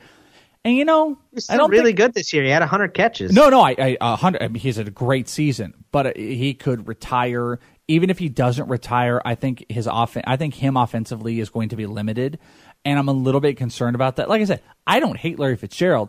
I just don't care for him 31 overall, and I don't think I care carry uh, care about Demaryius Thomas 31, uh, 32 Fair. overall. Very fair. I don't. I don't care for either one of those. Um, and those guys were both taken over Jordan Howard or DT is fine. Like I feel like Paxton Lynch with another year is going to be better than what Trevor Siemian was this year. So I that's okay. see and like it's not great. I think I'd rather have Alshon Jeffery. One uh, and I totally agree. That's the next pick, 34 overall. Uh, uh, Rob took Alshon Jeffery, but one of my arguments, what we I kind of alluded to with like there are so many upside wide receivers. I don't really need or want to take a clear wide receiver, like low end wide receiver two over a running back two when I can probably the next three rounds get high upside wide receiver twos later. There's like I'm I'll just I'll just randomly scrolled up in the fifties. I see some high ass uh, upside wide receivers that are sitting here in the 50 range, and they're not that much different than guys like Demaryius Thomas or Larry Fitzgerald. So I just don't personally care for that. But the next five picks, Alshon Jeffery went to Rob, uh, Thomas Rawls went to Colt. That's part of our question. Uh, Mark Ingram went 36 overall to Eric. Jamaal Charles to Dusty, and then uh, Julian Edelman went 38 overall. What do you? There's a there's so much risk. Rawls and. Charles are too risky. I think uh, you know Rawls, even if they don't you take Charles over anybody- Rawls? Yeah, I, I was about. I knew that was. I just like. I know you would take if you had the 35th overall pick, I and someone it, said you though. could I- I only would take Charles take- or Rawls. yeah, I would take Charles. Yeah, you would. it's it's terrible. I mean, you're talking about you know former league MVP, you know, be- number one player in fantasy, Jamaal Charles versus a guy that's had his leg busted twice. Uh, you know, I mean, I think uh, I would take Charles in that scenario, but I don't want either one of those pieces of crap. Um, uh, now, look, the running backs get so thin that I don't mind you uh, take, taking a running back, but uh, you know, uh, Blount went after those guys. Uh, I, that, that I hate. That's it's so funny you said that. Like that was one of my key things. Like Blount, I would have taken over every single one of those players we named except Alshon Jeffery. Uh, yeah, Julian Edelman. I think I take I might take sexy Julian over him. Maybe. Pending. but, Again, uh, there's a whole wide. Well, Julian Edelman has wide receiver one appeal in Upside, PPR. Yeah. So Ingram is fine. I like Ingram. Actually, I think this is kind of a deal on Ingram. Finally, you know, uh, yeah, Ingram has been that back end of the first, middle of the second guy the last couple years, and if you can get him in the third, uh, you're lucky. And he's it looks like hopefully he'll steadily be going in the third. I mean, he hates Sean Payton, and they could get a new coach and change a couple things there. But I think as long as Drew Brees is in New Orleans, things are going to stay basically the same. So Yeah. Uh, the next couple picks finishing out the third round, Jamison Crowder, 39th overall to Stevie. He complimented Todd Gurley and AP with Jamison Crowder. Aaron Rodgers, first quarterback, taken 40th overall. And then here's where the storm starts up. Uh, the 41st overall pick is another quarterback, and it's Jameis Winston. And then it ends out. The round ends out with Jeremy Hill. Ending on it. I mean, bad picks. I Uh, yeah. love B Dub. It's, it couldn't be the mo. It, there's no more of a homer pick that it- it's just it's a horrible pick. I'm sorry. It's just it's a awful pick because because of this. If you think Jameson, if you think Jameis Winston's going to be the second overall quarterback, that's fine. That's totally fine. But you got to read the room. No one is taking Jameis Winston anywhere Dude, close Andrew. Luck went in the seventh round. That's no no way. No Andrew Luck went way. in the seventh round. Tom Brady went in the fifth round, the first pick in the fifth round, and Jameson and Jameis Crow, Jameis Winston. I keep wanting to call him Jameson Winston and Crowder went with the second to last pick in the third round, and Tom Brady went two rounds later, and Andrew Luck went four. rounds. It's just you got to read the room. That's not. I mean, look, Jameis Winston, uh, four thousand yards. He's gonna hit it. Twenty-seven touchdowns. Winston. Yeah, twenty-seven touchdowns. But he he rushed for 147 yards and a touchdown. Like if if this dude's running for 500 yards and scoring 10 touchdowns, that's fine. But I mean, Tyrod Taylor outscored him this year. He's not a top ten quarterback in half point PPR fantasy right now. Rodgers, dude, right, I'm going to name you guys. Blake Bortles in in, Yeah, in you know all the garbage and crap we talk about him had 338 rushing yards and, three touchdowns, and uh, you know he's 200 yards passing less. So Blake Bortles is better than James. Here are all the quarterbacks better than Winston in this: Rodgers, Brees, Ryan, Luck, Cousins, Tyrod Taylor, Carr, Bortles, Mariota, Russell Wilson, Dak Prescott, then Winston.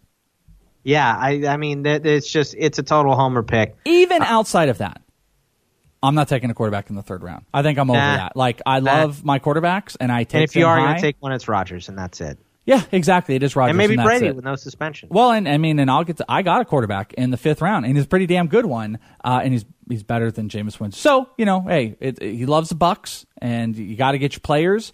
And I agree with getting your players, and I agree with liking Jameis Winston, but you got to read the room. Nobody was taking him anywhere What's a worse close. pick? What, what's the what's a worse pick? Jameis Winston or Jeremy Winston. Hill? Jameis Winston. Okay, how bad is Jeremy Hill though? Like uh, up to this point, outside of Jameis Winston, is Jeremy Hill the worst pick so far? Um, it's so funny because uh, he um, Porter took him on the wheel. The next pick is LeGarrette Blount, which might be one of the better picks Yeah, in the I- draft. I, agree. So 100%. let me look through here. Um, I mean, Thomas Well, let- Rawls and just- Jeremy Hill are both bad. Yeah, Jeremy Hill. I don't know. No, James. I mean, list some running backs, and I won't say where they where they went, but I'll just say running backs. So you tell me if you're taking them over Hill or not. okay. Forte, Yes. Dixon, Yes. Ware, Yes. Coleman, Yes. Anderson, Yes. Gore, Yeah. Crowell, Yeah. Fat Rob. May. Eh, that one's questionable. I think Chris Thompson could do. So. I don't know. Maybe not. Maybe. Okay, well we're moving down. I mean, that's uh, the next guy is Eddie Lacy. So I mean, there's there's all kinds of guys, dude, that that went. I might. i um, I'll take Eddie Lacy over James uh, or Jamie Hill. mm, I have a tough time doing that. I think I take Eddie Lacy over him. I, I maybe I would because Jeremy Hill's cursed. But uh, This is a bad round. Third, okay, it's not let's, good. let's point Yeah. this out. Third round is really tough in an early mock for people because I, there's yeah, some good and picks this is and there's mock some bad one. I, we don't mean to be crapping on people's picks here, but Well, no, uh, it's just you know, it's early just got- mock. Yeah, yeah, you just got to know. So Yeah, no, I mean it's it is what it is. It's just, uh, I mean, Jeremy Hill's pick didn't look quite as bad a week ago. Jameis Winston's pick always looked bad, and it looked bad that it was. Uh, it looks worse when you see the scope of the draft. Andrew Luck going in the seventh round makes it so much worse. Uh, I would even say Jamison Crowder is not a good pick. I love I think Jamison Jamison Crowder. Crowder is actually okay. Uh, okay, Uh, okay. Let me let me. I'm gonna. I'm not gonna tell you what round, but I'm gonna name off some names. Okay. Say yes if you'd rather have them over Jamison Crowder. Jarvis Landry, Yes, Emmanuel Sanders, yes, Marvin Jones, no, Brandon Marshall, no, Michael Thomas, yes. Michael Crabtree, Hmm. That's right there. Doug Baldwin. Yes. Okay. I mean that's Eric Decker. Uh no, probably not Eric. I gave you a decent amount of names that would have jumped him about two or th- about two rounds down. Um, it's Yeah. not a horrible pick. It's not. I mean, I like it better than Jeremy Hill, but it's just th- third round is tough to gauge. Yeah, There's- it is. I mean, like deals and- Stefon Diggs was big at the end of the year. Would you rather have Diggs or Crowder? You know, I mean, there's all kinds of guys. Thielen. Thielen was huge at the end of the Yeah. year. Maybe. It's tough. So again, it, yeah, none of it. I mean, we're just analyzing all of it. It's Right, nothing right. about it. Um, but it was it's just interesting. The third round held so many odd picks for like, especially like with Winston going four four one, you know, forty first overall. He had a pick a couple later. You should have seen if another quarterback went because like when I look at this, I assume did you think that a quarterback run was about to happen? And you could have Yeah, seen maybe he thought he was starting it with with Rodgers, and then he takes Yeah. Winston, and they start going. No, but like he had a pick three picks later. See if the guy on the wheel takes a quarterback, then maybe that run is happening. And I see your concern of having to wait. And you can while. definitely take Winston then too. So you you hundred percent would be able to get Winston. I would still never in my wildest dreams right, do it. right. But, it if would- that's if that's what your heart is set on, you could take somebody else and then wait a couple picks. Yeah, you could just- grab LeGarrette Blount here. Yeah, you know? yeah. It, that. uh, thank you, because you nailed the other point. A lot of good players are passed up here. A lot of good players were passed up, um, and and it starts with uh, LeGarrette Blount, which I would have taken. So let's move into the fourth round here. Some more oddities. LeGarrette Blount was the first pick. Matt Forte was the next pick. The Jameis Winston pick was uh, Matt Forte. Emmanuel Sanders, Jarvis Landry, and Stefon Diggs. Those are the first five picks of the fourth round here. And I think They're these all are all pretty fine. Jarvis Yeah, Landry, I think, is a great pick. Um, I'm not a Diggs guy. Love LeGarrette Blount. Forte and Sanders are fine. Those are pretty good values. Yeah, I think they're all fine. They're all fine picks. Okay. it's our deep analysis. I, I agree. mean, I, I, agree. I mean, like if I'm picking one I don't like, it would be Diggs because I think there's Me other too. wide receivers like Baldwin is out there. Uh, I'd take Michael Shepard, Thomas I over him. Yeah, Michael Thomas is still out there. I think there's some decent players still left. Yeah, so I agree with you. If I'm picking one I don't like, it would be Diggs. But it, Diggs is fine. There, I think there's Diggs truthers and there's people that don't like Diggs. I Yeah. think that's just what Me. what it is with him. The next Right. five, 48th overall, Kenneth Dixon, then Spencer Ware, Marvin Jones, Tevin Coleman, great pick to uh, Rob, and then I took C.J. Anderson with the 56, uh, the 52nd overall pick. So, what do you think about this? Um, I don't like the C.J. Anderson pick because Really? he wasn't good, but Booker wasn't good.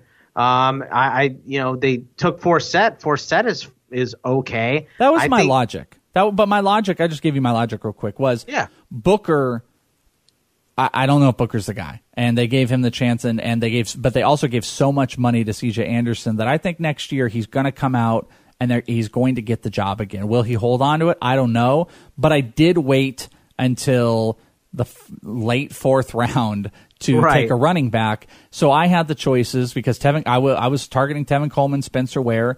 My choices were him or, you know, running backs that went a little bit later were like Frank Gore, Rob Kelley, Eddie Lacy, um, Giovani Bernard. I, I think I took a calculated risk at that point, and that's why I took C.J. Anderson. It was just about, oh, because I had Jordan Howard. It was just this calculated risk of, well, and my next pick might make a little bit more sense with it as well. But I thought there's a lot of upside to pair with Jordan Howard. I guess it wasn't my first running back; it was my second running back in the fourth round. Yeah, I mean, I C.J. Anderson is good. I like a running back in Kubiak's system. I just don't know if I'm going to be taking one that high. That's I'll tell all. you who I think wanted. It's I'll- disappointing that Coleman you missed out by one pick.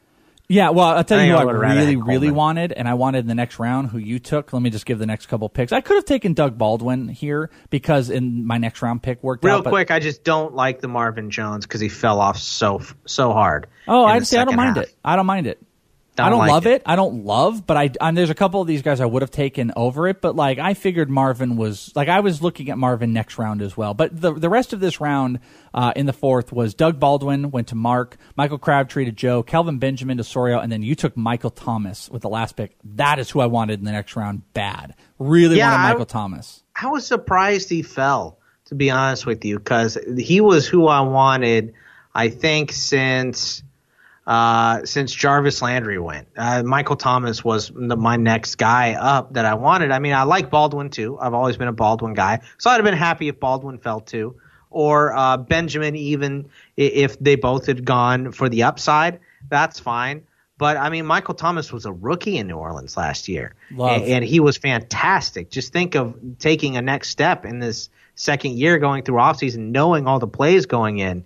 Uh, I just, I really, really like him. hindsight i mean hindsight you know we, what we would all do you, you're kind of right like when i look at it like you know from a thousand feet above I don't like my CJ Anderson pick because what I what I should have done is taken Michael Thomas there, and I'll just you know insight into my fifth round pick. I got Isaiah Crowell at 61 Yeah. overall, which I think is a pretty damn good value, even though he had a bad stretch kind of ending the season.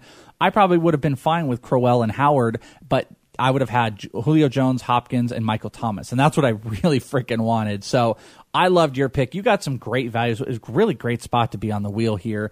Um, I don't mind any of these picks, but you know, the more that I do look at this, I would, I definitely would have changed what I did. I don't care if I don't think I made a bad pick because I think there's upside to it. But I could have just maybe like running back the in upside. Kubiak's system. Yeah, I could have mean, just avoided. Yeah, I could have just taken a better pick. Uh, you started the fifth round greatly, like we talked about with these quarterbacks. Only the third quarterback taken. You got freaking Tom Brady. Yeah, I figured uh, by the time it got back to me that some of them would be gone, at least the uh, really good ones. And uh, I was wrong about that, but I still don't mind taking Nah. Tom Brady uh, where I got him. Yeah. So I had the same fears as you because when you took Brady, I went, oh, crap. There were a lot of good running backs on the board. I mean, uh, Brees, Ryan were still out there. Luck is still out there. You know, s- you know, Prescott. You know, there there there are names out there. So I wasn't sure, but when you took him, I went, oh crap. But uh, the, uh, but you had the first pick. Tom Brady is a great pick. Brandon Marshall, Jordan Reed, 59th overall pick. Frank Gore, and then I took Isaiah Crowell with the 61st overall pick. I'm actually fine. I know you don't like Brandon Marshall. I, Jordan Reed's a, gr- is a great value here. I don't. I wouldn't preach the tight end stuff this year, but I mean, fifth round I think is good. Jordan Reed's him. fine. I like Frank all Gore's these picks. Fine. Maybe Marshall. Crowell, I don't know. Crowell is fine. Uh, Marshall, Marshall, I don't like unless he gets traded because a lot like DeAndre Hopkins. Uh, Brandon Marshall has all kinds of upside. He's an amazing wide receiver. But if you can't get the ball to him, you can't get the ball to him. And if they're going to be going with stupid Bryce Petty or Ryan Fitzpatrick, who is terrible, that's it's just not going to work out. Now, Geno Smith should be better, but I don't know how much better Brandon Marshall becomes if Geno Smith is the quarterback. If they waive him, if they trade him, something, you know, um, uh, if they bring know in maybe going. Jay Cutler, that would be better. If they brought in a quarterback, that would be Tony Romo, that would be fine. I would like Marshall way better. But just the big question mark with this quarterback, I'm not into right now. Uh, the next couple picks in the fifth round, Eric Decker. Uh, speaking of Jets, uh, went 62nd overall. Tyler Eifert, 63. Jimmy Graham, look how high Jimmy jumped to 64 overall. They were in the fifth round. Rob Kelley and then Jordan Matthews. Any comments on any of these? I mean, I don't. These I are don't- maintenance picks. You know, these are uh, Yeah. get get myself a starter who can get some points. I don't like Eric Decker because he's a thousand and all the quarterback stuff I just said about Brandon I Marshall actually, uh, see, also funny. applies I, to Decker. I'm on the disagreement range because Decker's more the possession receiver.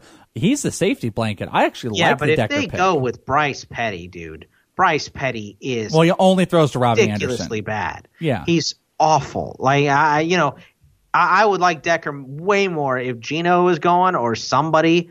Even Fitzpatrick is better than Bryce. Bryce Petty is so bad. No, I don't I, disagree I with feel that. like they're just doing it for a pick. I've heard that they they're in love with Trubisky. Now I think that could just be smoke for them to move back somewhere else up.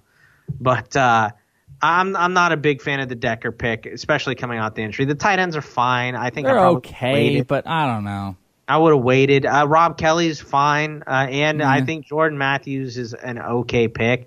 Um, you know, I think these, like I said, these are maintenance picks. You want to take someone with uh, upside. Like I would want to take Derrick Henry here. I would want to take Procise. I would want to go with Josh Doctson or somebody sexy. But I like these maintenance picks, and a, lot of these guys have some risky picks here. Like uh, uh, th- this, t- the team that took Decker also has Doug Martin in there and Tevin Coleman as a backup. Uh, Eifert's team took Carlos Hyde and Thomas Rawls. So uh, you're just kind of getting some points because you're taking risky. You kind of nailed it. They're fine. They're fine. I don't don't love them. Don't Now, hate team them. nine, They're fine. the Welsh team nine, who took Rob Kelley, has Kelley, Dixon, Charles, and McCoy in the first five picks, four running backs. Wow. You think that's somebody that got burned by running backs? Somebody that got burned. Uh, speaking of which, the last four picks in the fifth round, then we'll do the sixth, and we'll just kind of talk about any random ones real quick. Uh, Cam Newton, 67th overall as the fourth quarterback taken. Uh, Eddie Lacy shows up, 68 overall. Theo Riddick, and then Golden Tate finished out the fifth round. This is where we're getting in the big difference between wide receivers and running backs because Golden Tate is a great pick. Absolutely fantastic pick. I think I love this pick. I love Eddie. Lacy is an awful pick. Uh, we don't know what's going to go on with Green Bay. He's fat and hurt and terrible every single year. I so don't hate it as much as you. I don't love it. Well, you I would have taken him later, terrible.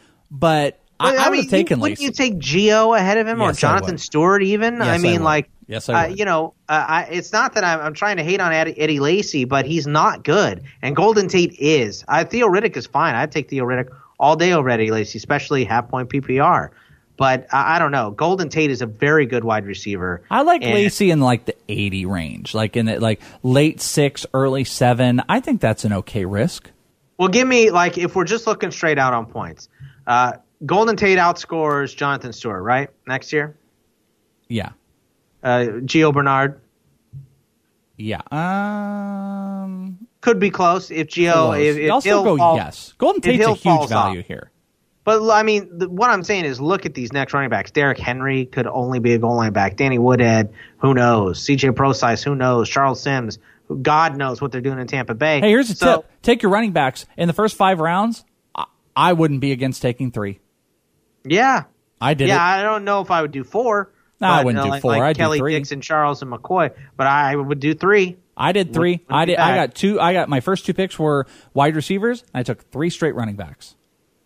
Yeah, that, I mean, my point is just like at the end of the fifth, we're getting into separation. Now, look, the draft is going to have all kinds of running backs land in all kinds of situations, but they all are going to be rookies. Yeah. So it's going to be tough to take uh, most of them. All right, I'm going to give you the sixth round here, but uh, I'm going to just do it in halves. So the first seven picks, the last seven picks of the sixth round, in order. The first pick in the seventh, sixth round, you had Jonathan Stewart, Terrell Pryor, Giovani Bernard, Travis Kelce, Martavis Bryant, Greg Olsen, and Tyrell Williams. We were not involved in those picks.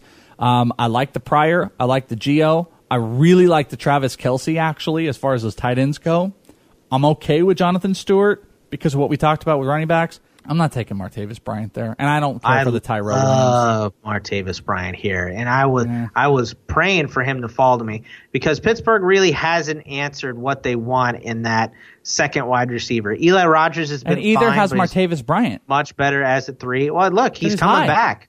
Is he? He- he's coming back, and, and well, as That long as he's sticky with? Pittsburgh, and, and and he's not getting high, you know, he's made a big difference. Uh, I think that he's uh, he's going to be fine, and I think people slept on on I think it's a Martavis. Bryant. I like was it. really, really hoping he'd fall to me. I- uh, but I I like I, I'm with you though. I love the Kelce pick. I think Terrell Pryor could be a lot better if they get not RG3 in there. Um, Jonathan Stewart and Gio Bernard are fine, and Greg Olsen's a good pick too, as long as he plays. And Tyrell Williams clearly took a step. I mean, you know, I that's just- May- I don't like that one, Now though. it's Mayfield's baby. So Yeah, but I, don't, I just don't like that. What did Mayfield even take? Now Eric Cooper took him. I don't like that pick because I think he's the third wide receiver on the team. Travis Benjamin uh, and uh, and Keenan Allen are number one. I think he's past Benjamin. now. Maybe. I don't and, know. And Gates and Gates is probably going to retire. Yeah, I agree with so, that. Hunter Henry and uh, Jesus, how long is is Keenan Allen going to last? Okay, how about this? Quick game: Donte Moncrief or Tyrell Williams? I'll take Moncrief. Um, DeVante Parker or, Mon- or uh, Williams? I'll probably take Parker. Tyreek Hill or Tyrell Williams? I think Tyrell Williams. I well, that's tough. I maybe Tyreek Hill. Mm, yeah, Willie Tyreek Hill. Snead or Williams? Mm, both number threes. Yeah, you know what? You're right. You are making a great point. Probably Snead. It's just it's not a horrible pick. It's not, it's hard to say any picks are horrible. It's not it's not even a bad pick. It's just not one I would make because the next overall pick. Here's the last uh, seven picks in the sixth round. Donte Moncrief was the very next pick by Colt. I think it's a great pick. Rob took uh, Derrick Henry, great pick. I got Drew Brees in the sixth round, 80th overall pick. Delanie Walker, Danny Woodhead, Kevin uh, Kevin White and and uh, and Tyreek Hill, the final pick in the sixth round, and DeVante Parker was the next pick in the seventh round. I don't know, man. I, all of those guys I'm taking all over Tyrell Williams. I thought the ba- ba- back half of the sixth round, every single one of those picks was uh, a good or great pick. I really like getting Drew Brees because as much as I like Tom Brady, you know, if I could have waited another round and a half, you know, if I could have taken Jordan Reed there and, and had you know Oh. Gronk and, and Reed as my flex, or or even Jimmy Graham, or um, Bogman, you, you know, could you could have gotten Derek Carr because you passed Tate. on him on that pick, and you could have taken like a Reed or a Golden Tate and had Derek Carr Yeah, or Andrew I Luck. mean, yeah, yeah, exactly. I I think that I really like you getting Drew Brees where you got him. Um, you know, Delanie Walker is solid. I mean, I think we're slipping out of that elite tight end situation though. a good and then Danny end. Woodhead is questionable uh, because of the injury. I think uh, it's Kevin a fine White. pick though with the area though. Yeah, uh, yeah, uh, it's fine. It's not great. It's fine. What about Kevin White though? Like, I think it's fine. Um, I, I, know where you're going. I know where you're going though because they also have the resurgence of Cam Meredith and and you got Alshon and they have no quarterback. Um, it's not one I would have made. DeVante Parker, uh, who you got, you got Tyreek Hill and DeVante Parker after, after Kevin White. I'm and and f you by the way for getting all those amazing guys. I'm taking all of them over Kevin White. I'm taking Corey Coleman who went later over Kevin White. I'm ta- I'm taking a slew of guys as I even go through this list. There's some guys late. I probably would have taken DeSean Jackson over Kevin White. So yeah, maybe I don't like it. Maybe I don't like the Kevin White pick. Yeah, I just thought it was early. Like Yeah. I'm I'm fine taking a risk on Kevin White, but dude has Kelvin uh, or Kelvin Benjamin, who's a risk and was injured. Brandin Cooks, who is wishy washy. Brandon Marshall and Kevin White. That's that's rough. Yeah. That's rough. We're going to post the, the whole list on the article page. Remember, the article page. People ask me sometimes, where's that thing you talked about? The article page. It's on the website, inthisleague.com. Look for the, the article that has this episode and scroll and look and take three seconds and you'll find it. Um, and you'll find the whole list. Just, I'm going to throw out some random, uh, if you have any you want to point out, Bogman, please feel free to. But I'm going to just throw a couple names out and where they got drafted just so you guys can hear. Matt Ryan uh, went 87th overall. Derek Carr went 86. Andrew Luck 91. CJ Prosise 90. Uh, Roethlisberger went 93. I thought that was interesting. Uh, Russell Wilson went 109. Bilal Powell went 110. And a good one, Ameer Ameer Abdullah went 111. I thought that was a, a good pick Ah, for I where wanted it him was. so bad. He went one pick ahead of me. Yeah, that was One a good pick. one. Uh, JJ Nelson, who we've talked about, 121. Yeah, that, that looks was like a late. Freaking steal. Uh, Ty Montgomery, 125. I like that pick. Adam Thielen, 127. That was uh, pretty high. Hunter Henry, 131 is a great one, especially Yeah. with. Uh, A- Antonio Gates probably going to yeah. retire. I took Marquise Lee at 136 overall, and I thought that was like a good steal of a pick in any PPR format. The dude, dude was a monster this year. I'll tell you what people slept on, and- I got I got a couple guys late here that I really like. I really like getting DeSean Jackson in the ninth round. Yep. Uh, I thought that was the last pick in the ninth round too. By the way, I I think that was, or that's the first pick in the ninth round actually. Um, I think that was a great. He's been really really good down the stretch. If if they're able to re-sign him, even if not, I think most teams can put him to use. Uh, I, Darren McFadden, not going to be in Dallas next year. Probably going to be going somewhere else. That's a good one. So I think he could be a starting running back somewhere. I mean, I know he's had his injury problems, and even this year before the season started. But I mean, you know, l- stick Darren McFadden in Cincinnati or something, you know, and, and he could screw with that whole thing. Put him in New York with the Giants. I think he'd be fantastic. The Eagles, somebody that needs a running back.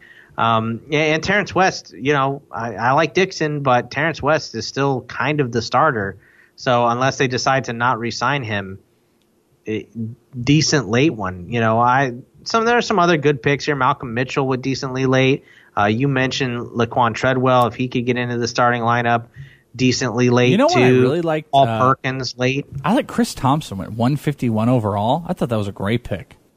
Yeah, that's a good one. Gillislee gets some goal line carries. That's a fantastic late pick. Uh, Rishard Matthews was the number one in Tennessee. If they don't go, if they go like two safeties or two defensive players or, you know, try to sneak an offensive lineman in there, Rishard Matthews, decent value, and he went in the 11th round. So- So, I think there's some good late picks. There are. Let's real quick. Let's lay out our teams. Uh, I'm going to give you my Okay. team real quick so people can know. Drew Brees, Julio Jones, DeAndre Hopkins. I got Jeremy Maclin. I got him kind of late. I thought that was. I mean, I don't know. He might not turn out to be much, but I got a lot of depth at wide receiver. I thought he was worth the risk for who he used to be. Uh, running backs: Jordan Howard, C.J. Anderson. Tight end, I took super super late. Maybe I, even with my last second to last pick or whatever. Jason Witten. Uh, Matt Prater, kicker, Carolina defense, which, oh, never. Uh, my bench is Isaiah Crowell, Will Fuller, Dion Lewis, Marquise Lee, Travis Benjamin, and Jeremy Langford. I backed up my Jordan Howard pick. I've got uh, Tom Brady, and then I've got Le'Veon Bell, Latavius Murray as my backs. My starting wideouts are Michael Thomas, Tyreek Hill, DeVante Parker. Not fantastic, uh, but I got Gronk as my starting tight end, and my bench is pretty decent too. I've got Booker, McFadden, Terrance West as my backup running backs, DeSean Jackson, Mike Wallace, Tyler Boyd, and Minnesota defense, and Chris Boswell as my defense it- kicker. It's a fun exercise. I think you did a great job. I'm pretty happy with mine early. And I'd also tell you, you know, it's an advantage of being a part of the ITL Army because uh, we'll do these from time to time. I, I imagine we will do one or two, uh, at least one uh, kind of early, early mock draft, like a super early one. We'll do a slow draft so it's easier on everyone. And then when we get in season, if you're part of the Army, you can jump on and uh, you can be a part of uh, some of the mock draft episodes that we do. Those are the best. Those are the most entertaining. And I think people get enough out of it outside of all the cursing and the upsetness of players going. But it was a good exercise to do this early, and we'll have rookies. So remember, in this war room, Bogman's new podcast. It's an NFL draft, uh, essentially fantasy prospect podcast for football. And you're going to get interviews. You're going to get in depth analysis on these prospects. You're going to know it before anybody else does and what it means for fantasy. That's the important take. And Bogman, you've got the, uh, you guys got the mock draft episode that's coming up, and then you're going to have a, a, a what's the full 32 team, like people taking the players in three round draft? That'll be the community mock. I mean, that's that's what we're going to do in February after the combine because I think the combine is pretty big, and we'll have the Shrine Game done by then, Senior Bowl done by then, and then uh, you know because after the combine, it's basically free agency and then um, you know a couple of trades here and there. So I think that's the big thing though is after the combine, seeing what those those numbers are. We will be doing a community draft with 32 people uh, each one drafting for a team in three rounds deep. So And if what- you want to get in that, be sure to get at me. And what's important to know too is to, to make sure you're following along with all of it because we're going to go try to do big and bad like we always do with the NFL draft. Lots of fantasy coverage from that perspective. You're going to have the fantasy football podcast right here with me and Bogman. You're going to have uh, the In This War Room draft podca- podcast with Bogman. And you've got year long coverage over at the ITL Army. We have a football room where you can just be talking football all year long, keeper drafts, all that type of stuff. So it's the final episode of this season pretty successful season. I think we did a good job. Best guest list we've had all season. I mean, of the first two years, this blew out year one for sure. I'm incredibly happy with what we did in season two. I hope you won your championships. Let us know if you did. Shoot us a little holler, hoot and holler at us at, at is it the Welsh at Bogman Sports. Until then, until more, it's the ITL Fantasy Football Podcast. Bogman and the Welsh. Peace out. See ya.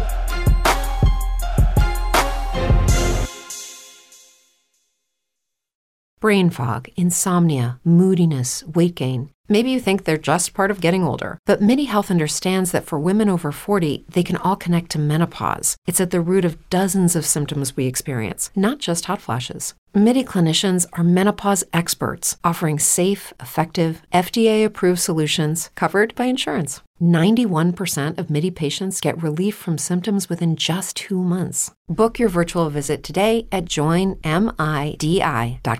Hey guys, it is Ryan. I'm not sure if you know this about me, but I'm a bit of a fun fanatic when I can. I like to work, but I like fun too. It's a thing. And now the truth is out there. I can tell you about my favorite place to have fun Chumba Casino. They have hundreds of social casino style games to choose from, with new games released each week. You can play for free anytime, anywhere. And each day brings a new chance to collect daily bonuses. So join me in the fun. Sign up now at chumbacasino.com. No purchase necessary. Group. Void were prohibited by law. See terms and conditions. 18 plus.